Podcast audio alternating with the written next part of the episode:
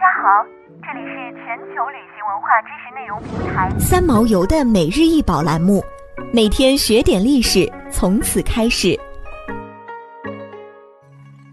每天学点历史，从每日一宝开始。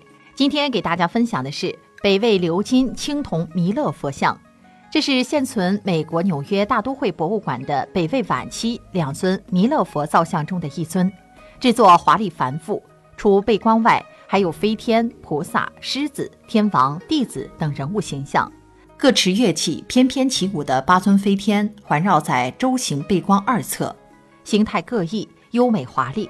法座下方中央是一尊大力士，正在奋力托起以博山香炉。法座二侧是立有二菩萨，形成了弥勒三尊之经典佛像。据传，此像于一九二四年出土于河北正定府附近。日本山中商会北平分店经理高田义四郎以高价购得后，将其送往山中商会设在美国纽约的分店。一九二五年被美国的洛克菲勒二世夫人所购得。弥勒是谁？在大乘佛教经典中，弥勒常被称为阿逸多菩萨摩诃萨，是世尊释迦牟尼佛的继任者，未来将在婆娑世界降生修道，成为婆娑世界的下一尊佛，也叫未来佛。即贤劫千佛中第五尊佛，常被称为当来下生弥勒尊佛，被唯识学派奉为鼻祖。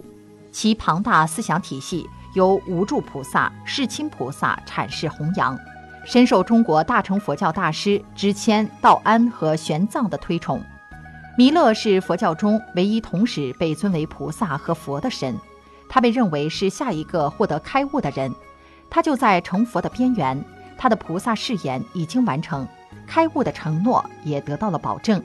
对弥勒的虔诚，在五世纪末和六世纪在中国广泛传播。